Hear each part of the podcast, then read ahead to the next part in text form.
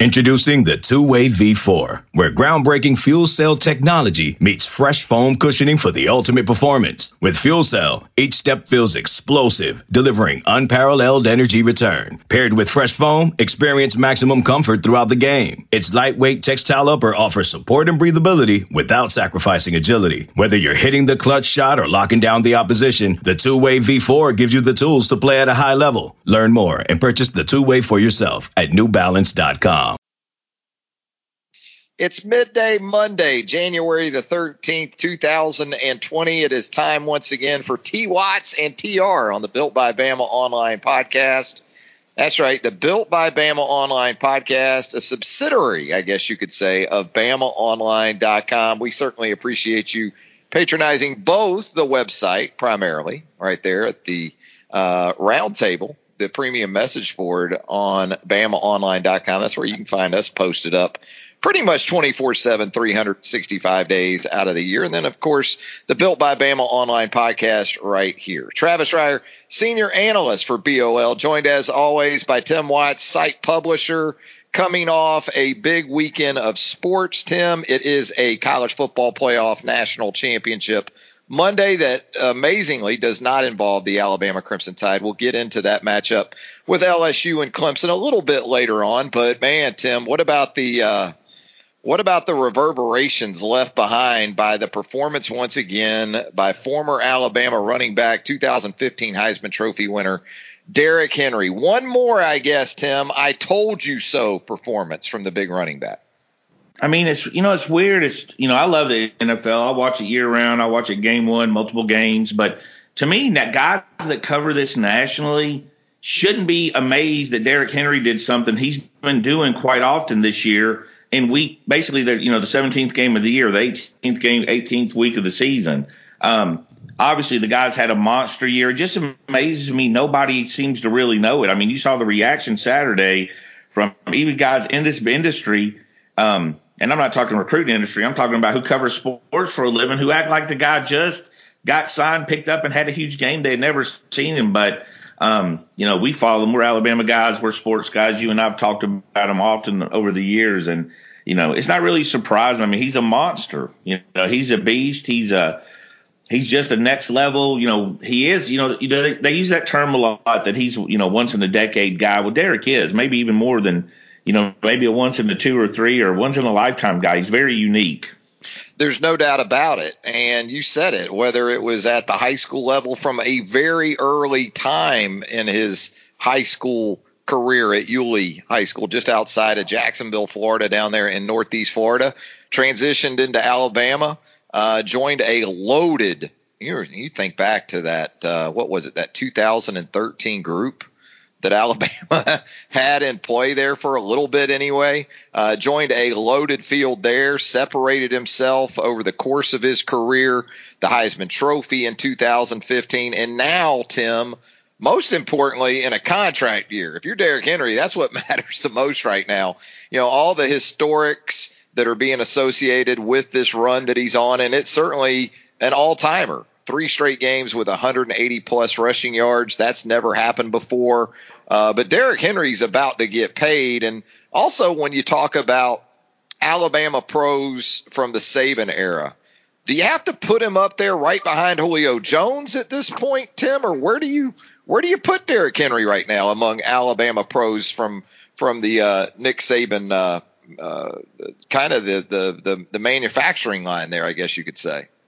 Yeah, I mean he's he's uh, he's certainly making a run at it. I still think he's got a ways to go to catch Jones. Julio's just been so yeah. so so so consistent, um, and you know, and quiet about it. Julio, if he was more of a big, you know, bigger, you know, bigger mouth guy, and uh, wanted to be seen more and wanted to be heard more, I think Julio a lot more people would would know about him. But considering how quiet he is and everything he's done, I would still put Julio up there. Um, I think Landon Collins has had a really good career in the NFL so far, so yeah. he's another guy you could kind of throw up there. But man, what Derrick's doing is hard. I don't want to overreact, but man, it's it's not something I've ever seen before. Yeah, recency bias is a real thing, isn't it? I mean, we really get caught up on the here and now, um, but it almost feels like Derrick could have been doing more of this had he been given the opportunity. In other words Tennessee, for the first couple of three years of his time there, uh, seemed to feel more like Marcus Mariota was the centerpiece of that offense, and not just the offense, but the franchise in general. Uh, but this quarterback change to Ryan Tannehill and this total commitment to Derrick uh, has taken this franchise now to to places it hasn't been since the Steve McNair era. Yeah, there's a confidence. I'm not a Titans fan, but there's a confidence around that team. I mean, when you watch them and see the way they play, and certainly it's more than just Derrick Henry. I mean, Tannehill's a great story, as you mentioned, and um, you know those wide receivers make plays. That defense was pretty stout. I mean, they were shutting down. They're playing a pretty yeah. good offense. So uh, it's just one of those teams you can see that you know the Vrabel, the coach. I know uh, first year head coach wasn't he? Was that right? Uh, no, first, he, I mean, first year, but first time head coach. Isn't that right? Yeah, correct. Yeah, yes. he, he's a guy that you know when he was hired, I know a lot of people were sort of discussing. I saw a lot of heated discussion about what kind of job he would do. But he's a guy. I saw him after the game, before the game, and some of that stuff. Those kids love him. Um, and he's got them playing hard for him, and he's no joke. And you can see him on the sideline. He's got that players coach, I've got your back kind of deal to him. So yeah, Tennessee, and you're right, regional bias. You got the people, and I understand just normal people doing it, but I don't understand national. You know, guys that that are just regional guys. But you know, we saw this last year with Pat Mahomes. It's like week 11, and everybody's like, "Holy crap, he's good!" I saw him on Monday Night Football. He was really good before that. I think Henry's getting a little that bit little bit of that now. Tennessee, not everyone watches them. We don't see them on national games. Same as the Chiefs last year uh, for most of the year. And um, now that they're getting a taste of, of Big Derrick, uh, you know, I guess they like it. Yeah, you know, you talk about pros uh, from the Saban era out of Alabama.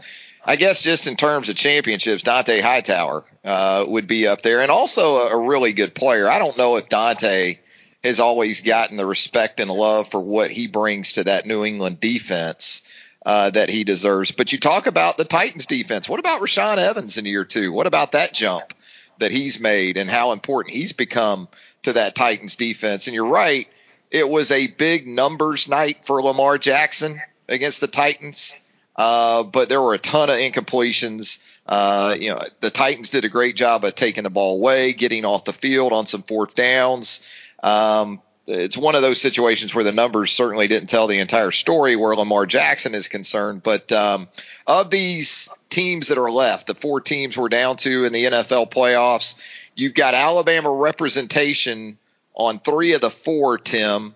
The Packers, you've got J.K. Scott punting the football. Tim Williams is a member of the practice squad for the Packers. You've got Reggie Ragland with the Chiefs. Uh, Gehrig Dieter, a practice squad member for the Chiefs, the former Alabama wide receiver, grad transfer to UA uh, back in 2016, I guess that was. Uh, and then, of course, Derrick Henry, Rashaan Evans there with the Titans. Of those three uh, teams and, and, those Alabama players, which, in your opinion, at this point, most likely to to walk away with a Super Bowl championship ring? Man, this is a tough I mean, it's tough to predict these playoffs. I mean, the Chiefs game was insane yesterday. Um, I really think Tennessee. I'll probably gooch them, you know, but I really think Tennessee's doing a lot of the right things. I think Evans is a really night, nightmare matchup on defense. He's able to take away guys. I'm curious to see, uh, you know, can somebody stop Derrick Henry? I think the Titans are going to make a little run here. I mean, I think the easy money would be picking someone like the Chiefs. I think the Chiefs are going to be tough to beat.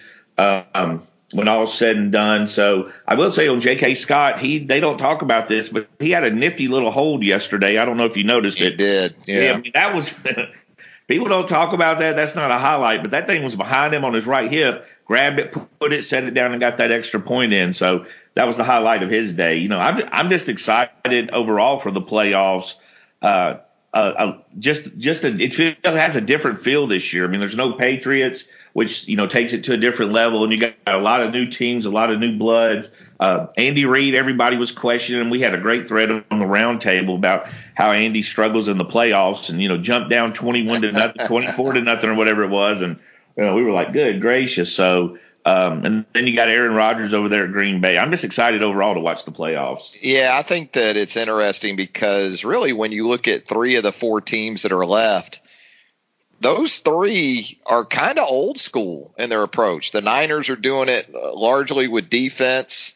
Um, the Titans are doing it with a ground and pound approach with Derrick Henry, more so than in previous years, although Aaron Rodgers in that win over the Seahawks on Sunday night made some some plays. As long as Davante Adams is healthy to go along with Aaron Rodgers, they're going to have an opportunity, Jimmy Graham at tight end, to make plays through the air. But more of a, a running game approach, I think, from the Packers uh, this season. And then you've got Patrick Mahomes and Andy Reid and the different things that that team can do offensively. But uh, could be a, an old school Super Bowl if we get uh, if we get Derrick Henry and the Titans uh, and the Niners there and kind of how they go about their business.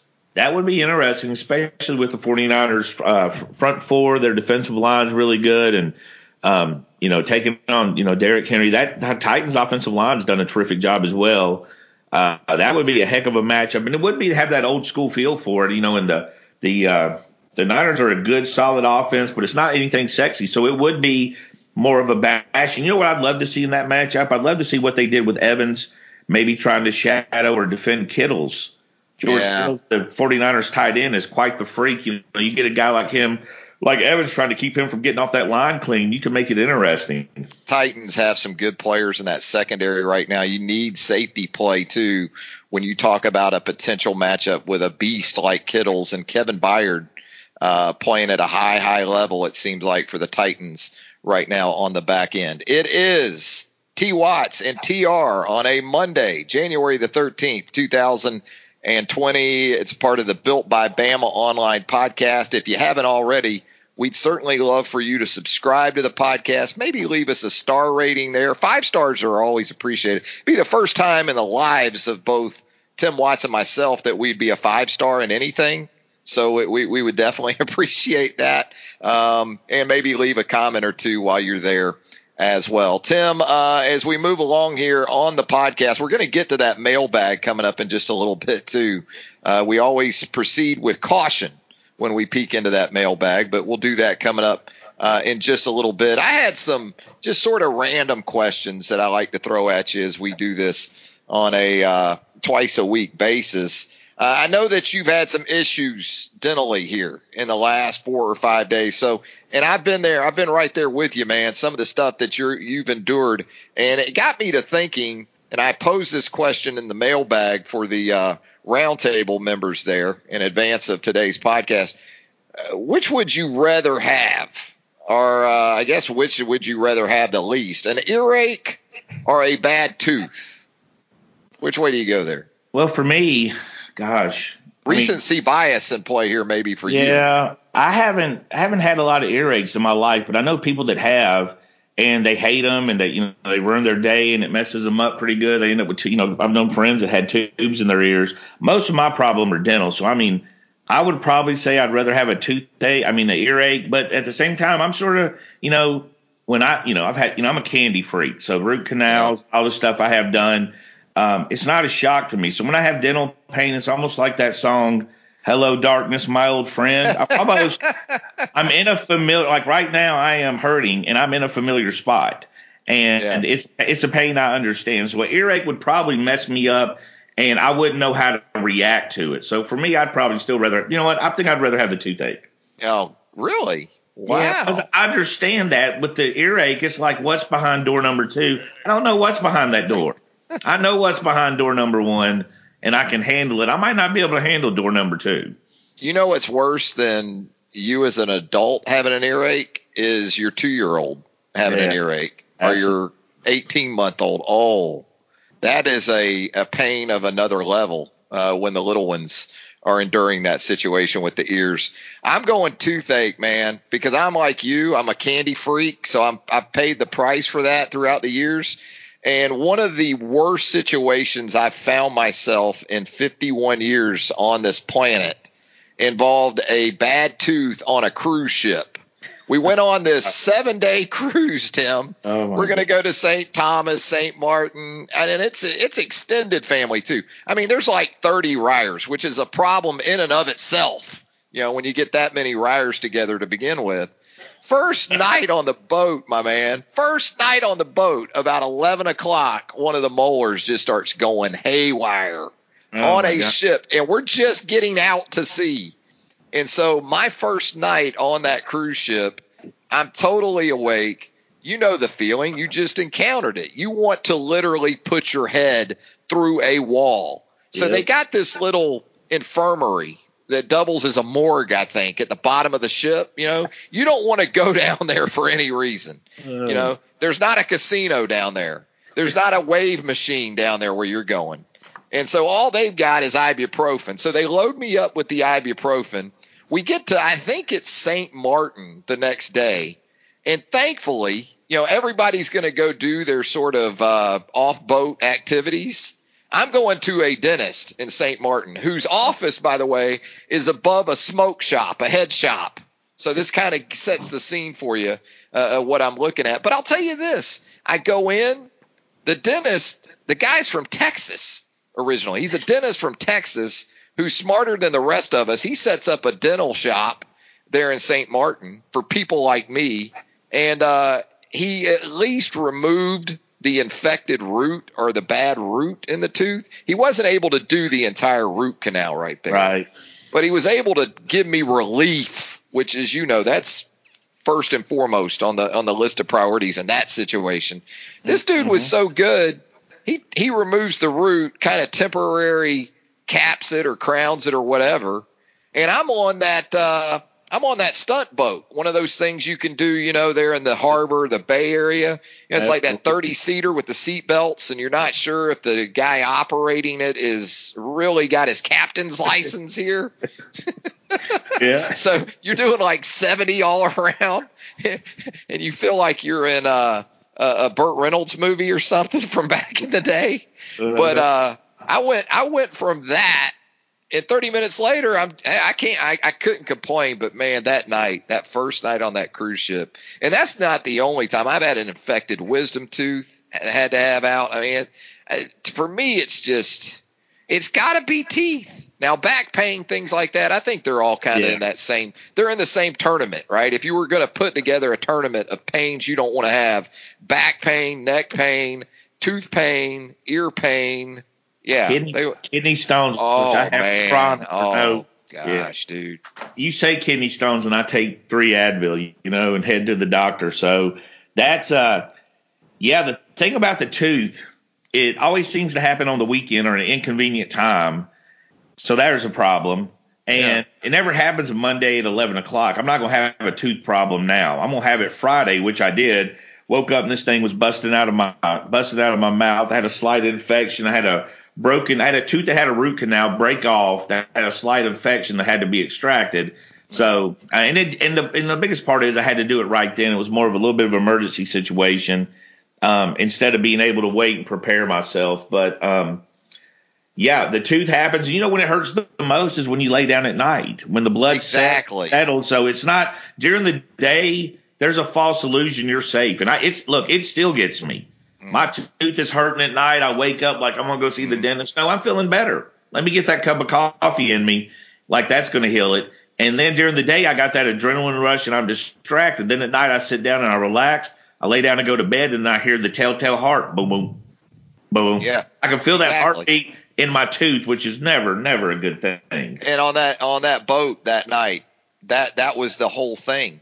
Couldn't lay down, you know, because it hit at yeah. like eleven o'clock and so now you're up all night because you cannot lay down and I can't sleep sitting up. So I literally walked that entire boat, the Oasis of the Seas. I remember it well because I know every inch of it after walking the entire boat uh, that whole night. I stayed up all night. I just stayed up walking and hanging out, literally watching people watching it three or four a.m. on a cruise ship, which isn't bad people watching. If you haven't done that at three or four a.m. on a cruise ship, you know there's there's entertainment to be had there, but it it, it wasn't part of the. Uh, it certainly wasn't part of the itinerary uh, on the ship, but. Uh, yeah, we just had to get that in there. Hey, Tim, uh, shifting gears back to some topics related to football man, I know you and and uh, yeah, the the, the roundtable there on BamaOnline.com. It has been the place to be in terms of the Najee Harris watch. And I don't want to go too deep into this because even at the time that we're recording it, who knows what could happen ten minutes after this podcast is is uploaded. Um, but the latest, as we knew it, around mid morning on Monday with Najee, it, it, looks like based on his social media timeline, he has made his way back to to Alabama to Tuscaloosa. Uh, and I know that you've reported consistently that there's been this sort of growing feeling and momentum that he would come back for uh, his senior season. Is is that kind of still where things stood at about mid morning yeah. on Monday? Yeah, I think it was Friday. We reported that that we felt pretty confident. We had sources that felt pretty confident he was returning, and that he had possibly already told the Alabama staff. Now my my guy, see the guy I spoke to seemed to think he had told Nick Saban which would make sense. You know, Nick Saban doesn't really pass that message along to a lot of people. You know, we've always said coach just wants to, he just needs to know that's basically his main objective with everything. But you also had the other coaches were on a break. So you got coaches spread out, you got kids spread out, you got incoming freshmen, you know, coming in, you got people getting ready to start school enrolling. Thaddeus Jones Bell, the last uh, early enrollee, was supposed to show up yesterday. You know, he's there. So you had a lot going on. So with Najee, we felt he was coming back. But Najee's not the kind of guy necessarily where you can predict, hey, he's going to announce Monday at 11. So he might, you know, he might show up at class. We might not see Najee again until the spring game. He's just going to show up and run for, you know, 120 and get out of there, dip out. So Najee's going to beat to his own drum a little bit and uh, make, you know, Najee's going to, you know, we think Najee's coming back. People close to the situation think Najee's coming back. It could change. He's got till it's either the 17th or the 20th. I can't remember to make a final decision. But all all indications at this point are is that he plans to return. Yeah, one week from today is the deadline for the underclassmen to uh, declare for the 2020 NFL draft. And talk about how that sort of you know these decisions by these underclassmen uh, based on the numbers that you get with guys coming back, like Dylan Moses, like Alex Leatherwood, like DeVonta Smith, uh, potentially uh, Najee Harris, Josh McMillon coming back for a six year. How that can sort of impact your early enrollee numbers, and as far as you know, how many you can bring in based on the 85 total scholarship limit. Yeah, you know, the first thing I'd like to say is like Alabama fans to me there was a lot of excitement that everybody was coming back and every single junior was coming back. Me and you knew that was unrealistic. Guys like Jerry Jeudy, Tua, you knew guys that had injury histories, which were, we knew most of you know, we knew there was a good selection of these guys going pro. But the ones they got back, I can't talk about enough is that getting getting Smitty back, getting DeVonta Smith back, and getting uh, Alex Leatherwood and Dylan Moses. Those are three potential first round guys that could come back who definitely could have went pro and definitely would have been drafted. I mean, those are huge gets. And then when you add in small things like Deonte Brown and yeah. you add in uh, Landon Dickerson, those are draft eligible yeah. guys who didn't go pro. Alabama was fortunate to get all that back, and we take some of those guys for granted because if you look around the uh, the nation, a lot of the, the other teams, Deonte pros, uh, Browns went pro. They yeah. lost guys like that. So getting all those guys to come back, you add Najee, who again, me and you to start the year, if they'd have said Tim and Travis, who's going pro for sure, nice. Najee'd have been Najee'd have been quickly out of our mouth. To me, it'd have probably been Najee, Jeudy, and Tua. That'd have been my top three with Dylan Moses in the, that top four. So they yeah. end up getting half of that group back. I mean, that's amazing. But yeah, it affects the overall numbers.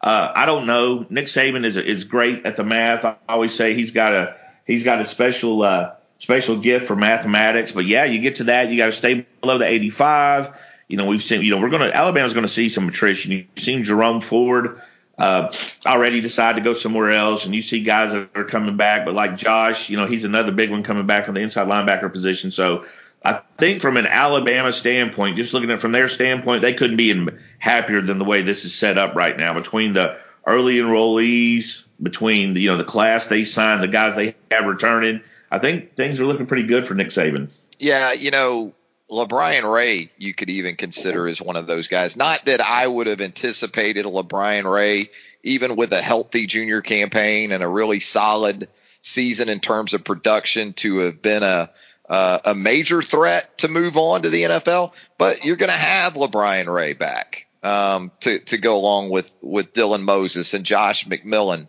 um, up front. So yeah, I mean there is a price to pay as we saw during the 2019 season when you have injuries to the extent that Alabama did. But if there is a silver lining, it's that on the other side of that, you could have a scenario like the one that has played out for Alabama with Dylan and Josh and LaBryan Ray, uh, and the potential to be uh, exceptionally stout in that front seven looking ahead to next fall. It is T Watts and TR here on the Built by Bama online podcast. Uh, Tim, we've got a football game tonight. LSU and Clemson in the college football playoff national championship game. The first time since the first time that we had a college football playoff national championship game that Alabama will not be a participant on the biggest stage in all of college football. You got to go back to that Oregon Ohio State inaugural CFP title game in 2015 to find that last time that Alabama wasn't uh, in this game. Uh, uh, games played indoors, so you, you, like that this time of year. Um, speaking of which, man, it, it, was cold in Green Bay last night. What's the coldest football game you ever attended? Before we get into kind of this LSU Clemson thing a little bit. Man, we I took the family to the Papa John's game, and it was uh, South Carolina and Connecticut. Do you remember that at Legion Field? Ooh, yeah. UConn Dude. brought the weather. Oh my lord! It was it was. now look, I'm battle tested. You know, I'm a cargo short wearing guy. I don't get I don't get cold that easy. Um, I've been in some cold. You know, I've had to cold. You know, cover some cold games, and I mean, I've been in some, I've been in some weather in my life. But man, that game, I don't know what it was. It was the whole setting of that game. We showed up, and it's Birmingham. And as we're walking up, the lady behind us, the South Carolina fan, said if Birmingham's going to host a major bowl game, I think they they need to you know get some better parking here. And I was like, lady, it ain't a major bowl game. We're at the Papa John's bowl game. It's like December nineteenth, you know, on a Monday, you know. And uh, so we're walking in. It's freezing. We get there. There's no Papa John's pizza at the Papa John's bowl. Huh. This is to start the game, you know. So we're a little behind. It's the whole day's weird, and it is freezing. And we're on those metal bleachers, Ooh. which was a block of ice, and we had kids with us so the kids were sitting with us, trying to suck the body heat from us, and uh, we were okay for a while. And then the sun started to dip down, and as it went down. as the sun left, so did the Watts. We got up. We were with the, we were with a we were with family of friends, and as that sun went down, we couldn't handle it. The wind, the ice, and we were just frozen to the core. So that was the worst, considering it was a pretty day, and it shouldn't have been nearly that bad. You know that inaugural SEC championship game at the old gray lady there, Legion Field, back in 1992. It was it was pretty cold. Now, it didn't have the feeling of it of it being that that type of situation when me and my crew made our way to Birmingham for that game in 92. We kind of thought, yeah, you know, take a couple layers. Well, that was the error in judgment because as it got more and more cold, and that was a tough one. And you're right about those damn metal bleachers at Legion Field. You don't want to sit on those uh, in, in, that type of scenario. But I, have got to go for me. Uh, I took uh, I took our guy Evan Reier when he was just a little thing, little guy.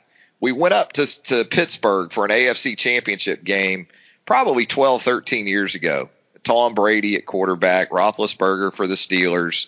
Uh, it was seven degrees at kickoff, and your man Evan in the third quarter, he bought himself some nachos, you know, oh. thinking thinking he was gonna, you know, maybe warm up, warm up. But you know, you don't, yeah, you don't do nachos because you got to use your hands. You know, you you got to expose your hands if you're gonna eat them correctly. Well, my man said, "To heck with that." He kept his mittens on, Tim, and by the end of those nachos, the tips of his mittens were nothing but nacho cheese because he just he was just dipping those nacho chips into those. Tell you uh, what, by the, cheese. by the time that cheese froze on those gloves, he was Wolverine. that nacho cheese, my my kids have got it when it was colder. And I looked up, and that thing was like a popsicle. You pull that, you pull the chip out, the whole all the cheese is just stuck to it. He that had a cheese sickle. Yeah, that plastic ain't holding that heat long. I can tell you that. I, I looked at him early in the fourth quarter because the Patriots had pretty well already put the game away. I said, "You good?" He looked at me and just nodded. I'm good. Got it. Let's get back to the hotel, Dad. Yeah. yeah so um, we've got LSU and Clemson in the uh, in NOLA tonight. Man, uh, Tim, love to get your your sort of pick on this game and maybe what you see as being a key to the outcome teams that I think are similar in a lot of ways. Certainly when you start at the quarterback position, but even when you look to the backfield at running back, the wide receiver talent in this game, Uh, and all that sort of takes you to the other side of the ball, right? When you talk about the Clemson and LSU defenses and maybe which of these two is best equipped to hang in at least. I don't I don't really see either defense being dominant in this game, Tim, but maybe which of the two uh, has the best chance to to survive and get maybe a couple of stops, a couple of takeaways, a half in this one tonight down at the Mercedes-Benz Superdome. Yeah, I think it's you know I think it's LSU. I mean that's my prediction tonight, and I'm I think it might be pretty convincing win actually. Now I'm not going to sell Clemson short. Obviously what they've done and they continue to do, they keep surprising people. I didn't think they'd beat Ohio State, and um, I don't certainly don't want to give Dabo any fuel to motivate his team tonight. But I just don't think they can hang with LSU tonight. I think Joe Burrow's just found a little bit of magic. He's had a little bit of sprinkle on him. He's having that kind of year we've talked about. I think LSU's clicking on all cylinders offensively. I think Clemson certainly will score. LSU's susceptible to giving up points, but I just think at some point, you know, it's like trying to trade blows. LSU's sort of like trying to slap fight with Mike Tyson or somebody. Eventually, those things are going to start wearing on you, and it's just going to gently just sort of, you know, drift you to sleep there. There's no coming back from 16 to nothing for uh, for Clemson tonight, like there was against Ohio State, right?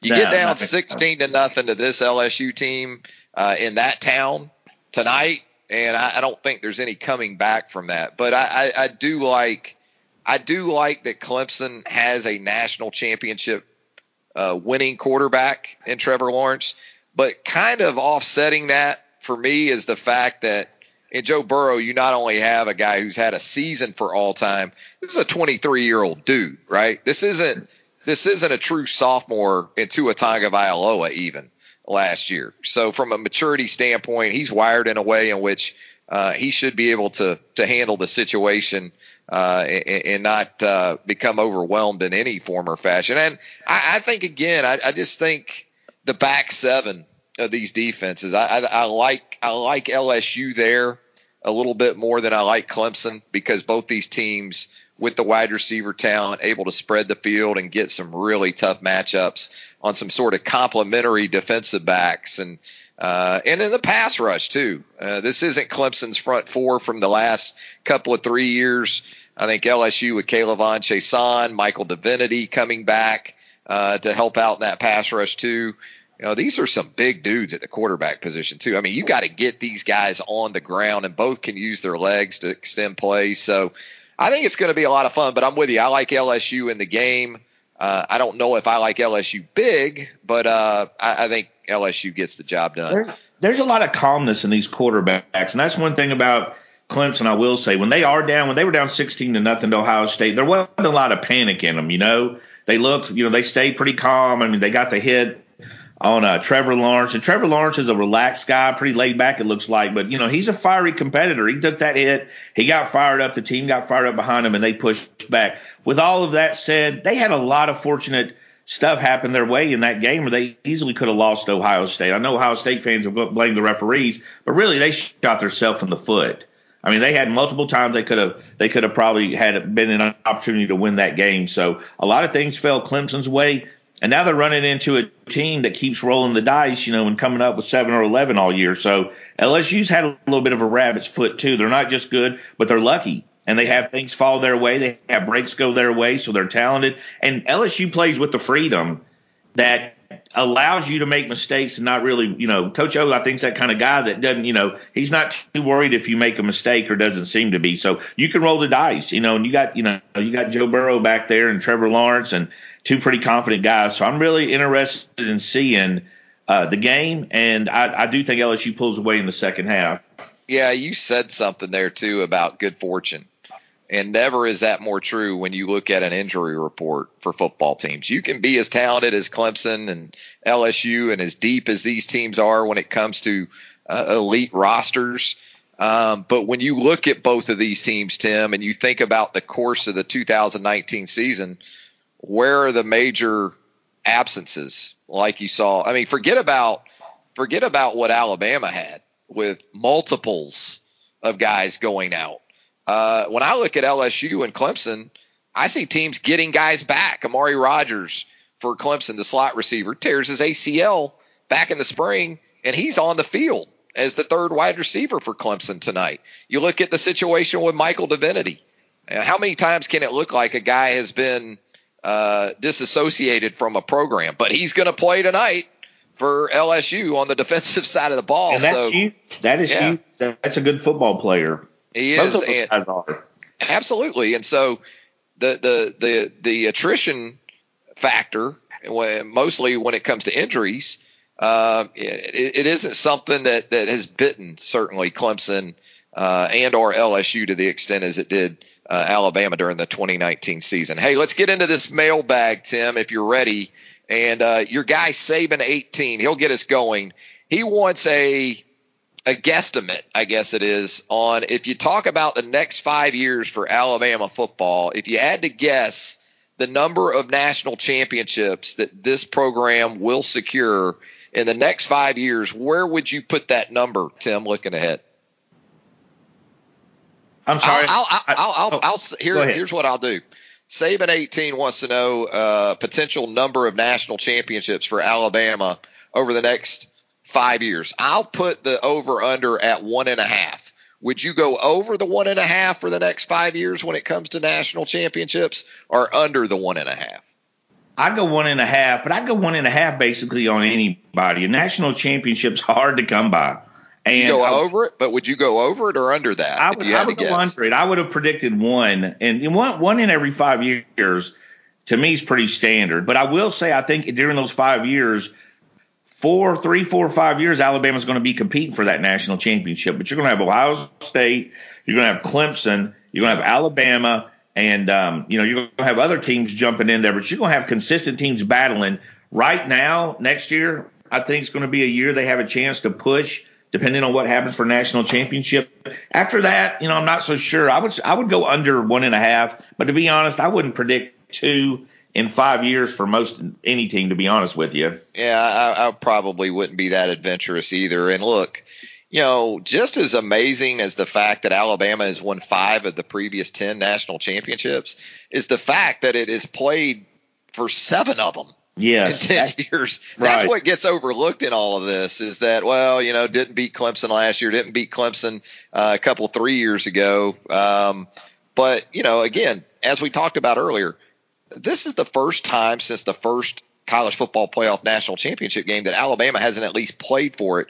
And and I think people become desensitized to how difficult it is just to make the playoff, to be one of those four teams, let alone play for a national championship as frequently as Alabama has, and let alone win as many as Alabama has. So I'm with you. I think one in five is reasonable. I think this run you've seen at Alabama, I think it's going to be appreciated more in the future than it is no now. Doubt. Because you look, you know, it's like I said about the offense we've been saying is that five years from now, we're going to look up around the NFL and we're going to be like, holy crap, all those, all these guys were on the same team at one point. We're going to be really amazing. The same with the run. It's like I think my answer of our answer of one over five years will be met with some disappointment, but one's a lot in every five years. It's hard to win it. Now we're in an era where Clemson's competing for it, Alabama's comp- competing for it a lot, but most teams aren't competing for it at all, all to some degree. You got the same seven or eight teams fight for that national championship. Alabama could get a run. They've got talent back to back classes that are fantastic. But it's more than just having talent. It's the schedule, it's the luck, it's the injuries. You know, it could be the weather. I mean, there's just a million things that factor in. But I feel confident saying Alabama's going to compete for uh, for playoffs all five of those years. Yeah, I, I agree. I think definitively the expectation over the next five years will be that when it comes to Thanksgiving weekend and even into early December, Alabama's still going to be very much in that conversation for the college football playoff. Anchored in the T Watts and TR mailbag, he's asking about the roster and how guys potentially can go from scout teamers to special teams guy and specifically scout team walk ons who have earned starting roles. Uh, it's not a frequent thing that you see, certainly not in an era where you have a coach and a staff at Alabama recruiting at the level that it has, but it's uh, it's not totally foreign either. I mean, you, you think about Rashad Johnson uh, and how big a role he played for Alabama going from the Shula era as a walk on running back. Rashad Johnson came to Alabama. I remember, believe it was his first spring game or one of his first ones. He had a hell of a spring game as a running back. Uh, then he was moved to safety by then secondary coach Chris Ball. Transitioned into a very productive couple of seasons under Nick Saban. Went on to an NFL career as a scout team walk oner. So uh, it, it's not uh, it's not something you see all the time, Tim. But even at a program like Alabama, there's the there's the potential for it. Oh, absolutely. Yeah, absolutely. I mean, you got guys that come in and they work, and there's a there's a certain hunger. You know, the thing about special teams is I know Alabama, even their highly regarded guys have have they've earned their spot on the you know on a starting defense or playing time on defense by special teams, and we've seen that. I mean, I think Mack Wilson's first big hit was on special teams. Reuben's first big hit was on special teams. Uh, it's very important to Alabama. We saw in the bowl game, we saw Henry Ruggs you know, Devonta Smith were two of the best guys on special teams. So yeah, I think it's hard, you know, anywhere to walk on and, and, work your way up to a starting position on a defense, especially at Alabama with so so much talent. But I know the quickest way to get noticed, a lot of times for an unsung guy, for a guy trying to prove himself, is on a uh, special teams.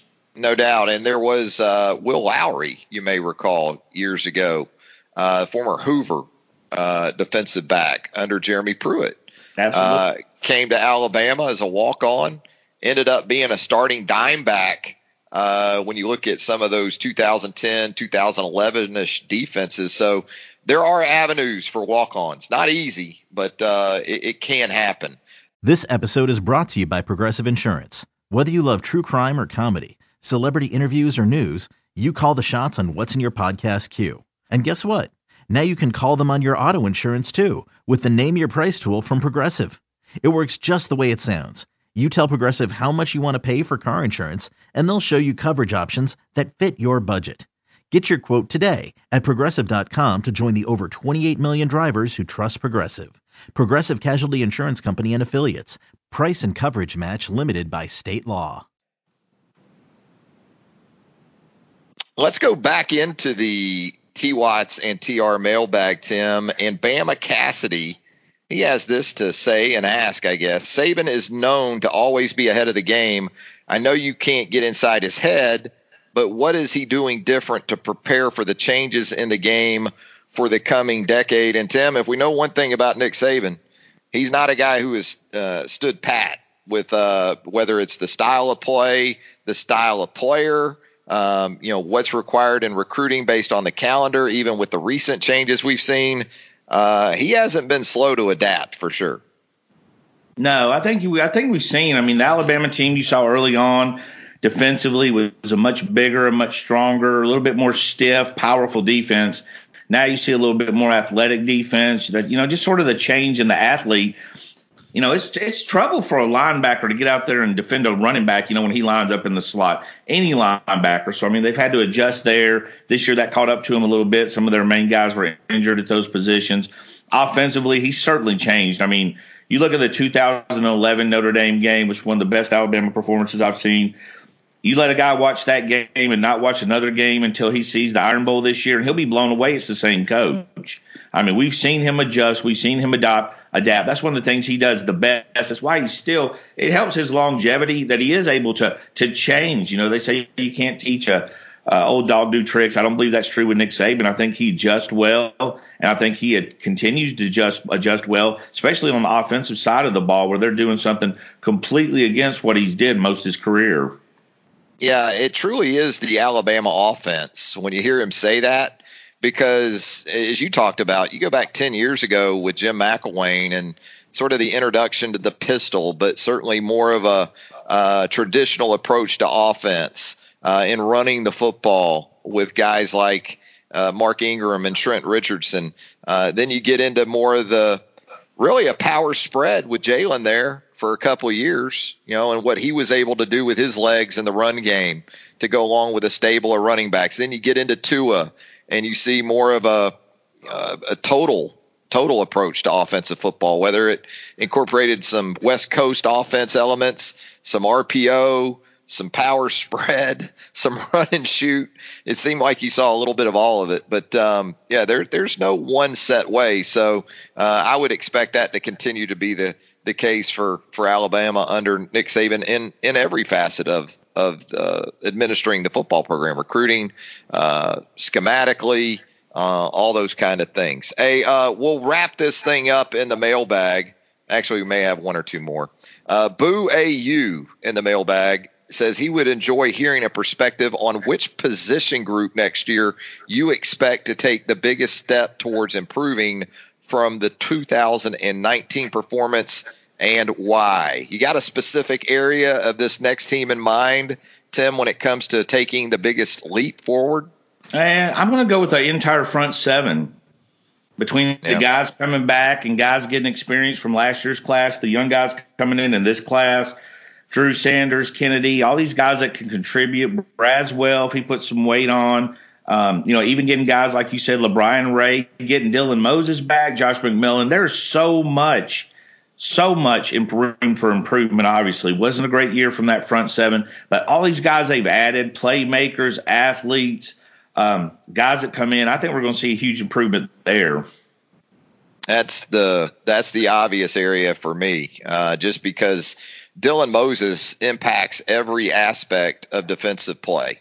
Whether it's between the tackles, you start there in the run game. Whether it's you you expect him to recover from that ACL well enough to still be a sideline to sideline presence, a guy who can make plays in space, and he also impacts your pass rush because you know Alabama is a blitzing team in 2019. In my opinion, had one really effective blitzer, and that guy was a safety, Xavier McKinney. Uh, because of the youth and inexperience at inside linebacker, you felt some of that as well in terms of you know those guys being able to get heat when they did come in blitz opportunities. So uh, Dylan Moses just impacts so many areas of that front seven. But you're right, Josh McMillon with his experience, LaBryan Ray. You hope to get a full healthy season out of the defensive end. Uh, front seven, even with the departures at outside linebacker, that's going to be the biggest question there. You know, the next guys up at those outside linebacker positions. And like you mentioned, if some of these young guys can come in and get to where they need to be, both physically and mentally, uh, the opportunity is definitely there uh, to, to impact that area. UPon on the uh, on the T Watts and TR mailbag ask: Is Joseph Bulovas going to be back? Um, the uh, the Alabama kicker heading into his redshirt junior campaign. I would think Joseph Bulovas is back um, you're still talking about a situation where Will Reichard, uh, coming off that hip flexor injury, still trying to get to where he needs to be.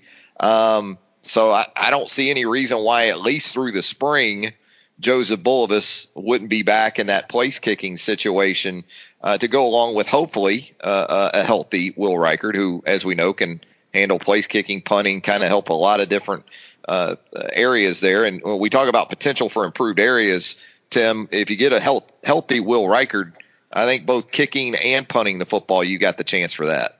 Yeah, I mean, again, I don't know much about kickers. I'll tell you that. But that kid, Will Reichard was really good at Hoover.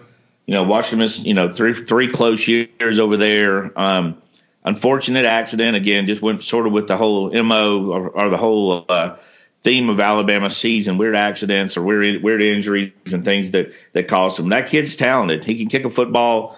Um, um, definitely, definitely a guy that he could be a huge impact next year. I mean, yeah, you know, you know in, in two angles. So uh, I've heard nothing about his injury. I'm gonna dig into that a little bit more and sort of see. But yeah, I'm not sure on the on uh, on Reichard's injury, but I think the last we were told is that he's expected to be fine for next year, and that the injury he suffered this year was a lingering injury. And as you know, if you get you know, if you twist an ankle in the NBA season, that thing's probably going to mess with you till you get off of it for a while. So yep. I think that was kind of the situation. But yeah, next year he should be fine. Are we hoping? Yeah, that's. Yeah, th- there's no question about the talent level uh, of Will Reichard. So uh, he was a guy that, as the the season got later and later, you saw him get back out there with the kickers and the specialists, and you know work on kicking uh, a foam football, something that didn't involve a lot of resistance, because at that point there was no sense in pushing the situation, given that right. uh, he had aggravated what was was already an issue for him. Uh, final question, and this is a wild one. Bama 1055 in the T Watts and TR mailbag. You are guaranteed $100,000 per year, Tim, for the rest of your life. The only catch is you have to have a visible tail. Um, do you take the money? No. You don't take the tail for 100K a year? No, I, I remember reading, and it's been a while. Do you remember the guy in Vegas whose friends bet him? They bought him breast implants, and if Oh, he no. for, you you don't remember this? It's like I remember years it. ago. Yeah. But he, I think he got 100K if I'm wrong. I hope he did. But he had breast implants, and that discuss, I've already had that discussion, and I don't think I would do it. If I read the follow up to that, he kept them. Um, maybe now he hasn't. So, no, I don't think I'd want breasts. I'd probably rather have breasts than a tail, to be honest with you. that tail Yeah, I, just- I, I that gotta know the I I gotta know the dimension requirements for the you, tail. How do you, you know? sleep with the tail? You know, how do you sleep? And you obviously got to be a side sleeper. How do you sit in a recliner? How do you travel on a plane? Do you want little kids pulling that when you're walking down the Target aisle? You know, I mean, there's a lot. Of, there's a lot of things. Well, and, and financially, there's the question of, and we need more of this. We need more details, maybe from Bama 1055. Is this tax free 100k? You know what I'm saying? Because if it's not, I mean, we're not talking. We're talking what 60, 65k? yeah, You know, yeah. after taxes. Yes, and I don't even know how much is going to have to be removed if I change my mind. But I would say uh, better description of the tail. I mean, can I use that as a whip? You know, like if somebody's too close to me in a line because I whip that out, smack them upside the head. You know, I would like some details there because I would vote no. Have you seen that movie Shallow Hal? Yes.